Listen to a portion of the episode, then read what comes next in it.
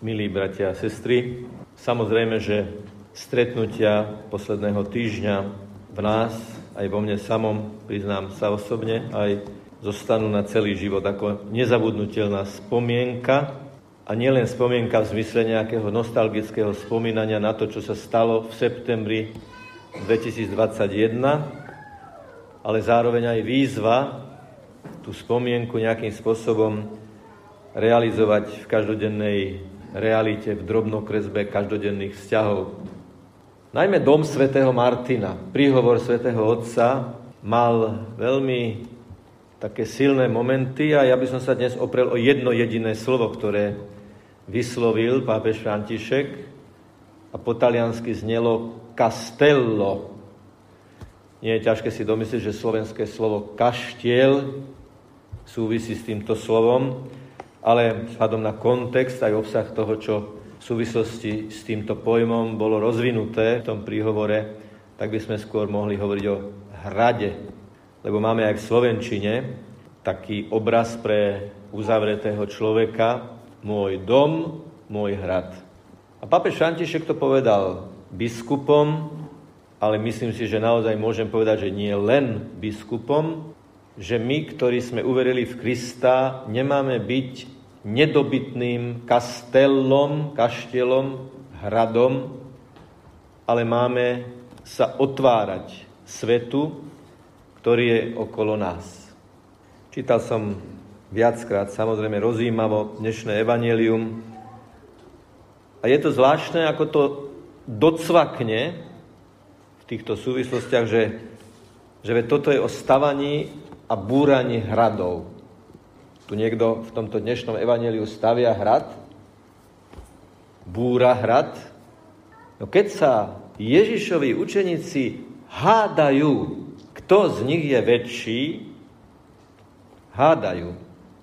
Čiže vymedzujú jeden voči druhému.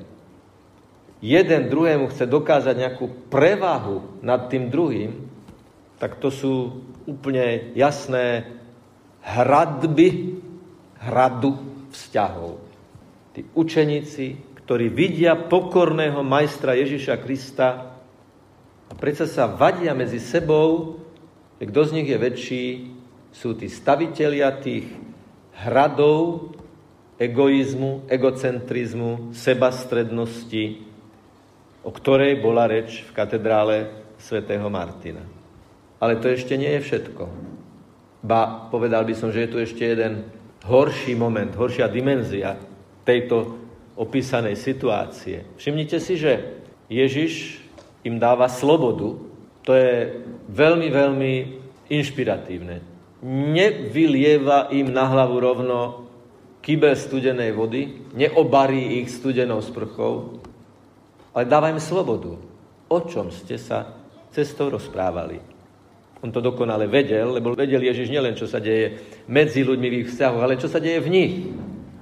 To nie je otázka, ktorej pôvodca chce informáciu.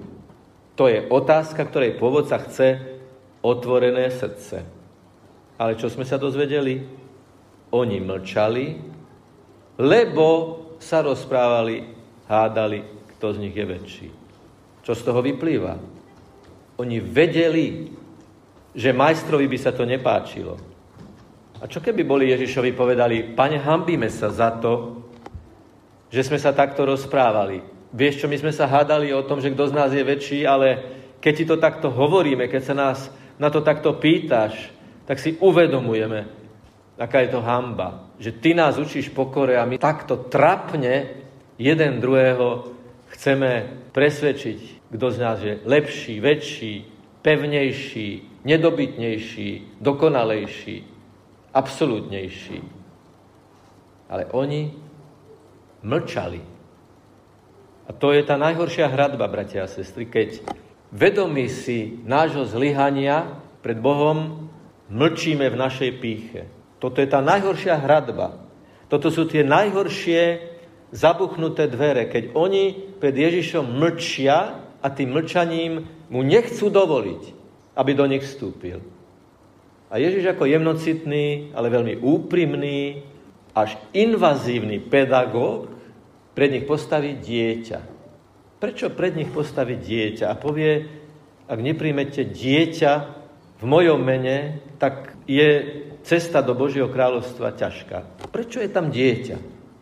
Niekedy sa hovorí, že deti boli v tom čase zaznávané, podceňované, nedostávali taký priestor na svoj rozvoj ako dnes, ale je to určite ešte hĺbšie. Ty si bol tiež takéto dieťa. Toto chce Ježiš povedať svojim učeníkom. Pozri, dieťa. Aj ty si bol takéto dieťa. Závislý na svojich rodičoch, otvorený voči svojim rodičom. Keď sa ti niečo stalo, utekal si k mame, k pofúkaj mi, udrel som si koleno. Alebo dieťa, ktoré sa nevládze v sebe zadržať vlastnú chybu, vlastnú vinu a ide sa hneď v úvozovkách vyspovedať rodičom. Pozri, toto som urobil, odpust mi, nehnevaj sa, ja už budem dobrý. Ježiš stavia pred svojich učeníkov, ktorí sa hádali o tom, kto z nich je väčší, malé dieťa, aby im povedal, ste deti. Ste síce dospelí muži, rybári, silní, svalnatí, určite. E, ľudia, ktorí manuálne pracovali, boli fyzicky aj robustní, určite. Rybolov to nebola jednoduchá práca. A ste deti. Božie deti. Závislé na Bohu. Nie ste samospaciteľní, sebestační, Ježiš im to povie na inom mieste. Bezo mňa nemôžete urobiť naozaj nič. Buďte ako deti Božie a potom ste vzájomne súrodenci, bratia a sestry, ktorí sa nehádajú, kto z nich je väčší. Alebo inak, ako to hovorí svätý Pavol v jednom svojom texte, predbiehajte sa v láskavosti, predbiehajte sa empatii, predbiehajte sa v dobroprajnosti a v službe. Áno, toto je to, čo sa môžete predbiehať. Kto viac bude služobníkom toho druhého. Ale aby to bolo naozaj niečo, čo osloví hĺbku srdca, je to ešte to prvé, čo čítame v dnešnom evaneliu. Tá prvá fáza je, že Boží syn Ježiš Kristus, skrze ktorého bolo všetko stvorené, ako to čítame v biblických textoch, v určitom momente časopriestoru, dejín, si oblečie to, čo stvoril. Stane sa človekom. Ale neoblečie si to len ako niečo vonkajšie, ale on sa ním stane. Ježiš je pravý Boh a pravý človek, aby ako pravý človek ukázal na to, čo je Božie, ako pravý Boh, aby ukázal na to, čo je Božie v človeku. Kto ma obviní z hriechu, hovorí Ježiš. Som človek. Narodil som sa ako dieťatko. A ja som bol dieťa. Vyrastal som 30 rokov v Nazarete, aby som rehabilitoval každodenný život. Ako je možné, že Boh sa stane človekom? Ako je možné, že Ježiš, Boží syn, sa stane jedným z nás a dá si na to 30 rokov, aby pôsobil medzi ľuďmi. Všetky obrazy o Merici, o rozsievačovi, o marnotratnom synovi. Sú určite nažité skúsenosti z toho 30-ročného skrytého nazareckého života. Ja nestaviam, hovorí Ježiš, okolo seba hrad. Hrad nedobytného Boha, Božieho syna, ale žil som medzi vami. Ako chlapec, ako tínedžer, ako dospievajúci mladík, ako mladý muž a po troch desaťročiach som vystúpil, aby som vám povedal, že Boh chce, aby ste boli jeho deti a aby ste sa pred ním neuzatvárali, aby ste búrali múry, búrali steny. A ja som to urobil až do takej miery, že som sa vám vydal do rúk. Že som zomrel. A potom som vstal z mŕtvych. A naša ľudská logika a sám svätý Peter, ktorý dostáva ešte predtým, ako ho nazve pán Ježiš skalou, ho nazve satanom, choď odo mňa satan, lebo Peter mu navrhoval, a prečo by sa to nedalo urobiť tak, že ty rovno vstaneš z mŕtvych a nebude kríž, nebude utrpenie, nebude smrť. Ježišová smrť. Nie preto, že bol slabý, ale preto, že bol silný.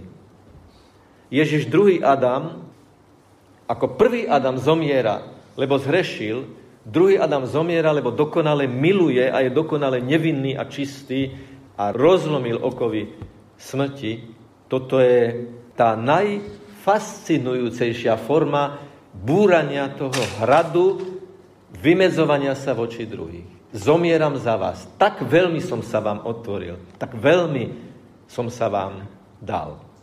My aj v dnešnej Svetej Omši viackrát vyjadríme to, že tomuto evaneliu chceme nielen rozumieť, ale že ho chceme prijať do srdca. Vy ste dnes prišli na Svetú Omšu. Museli ste prekonávať v čase priestor.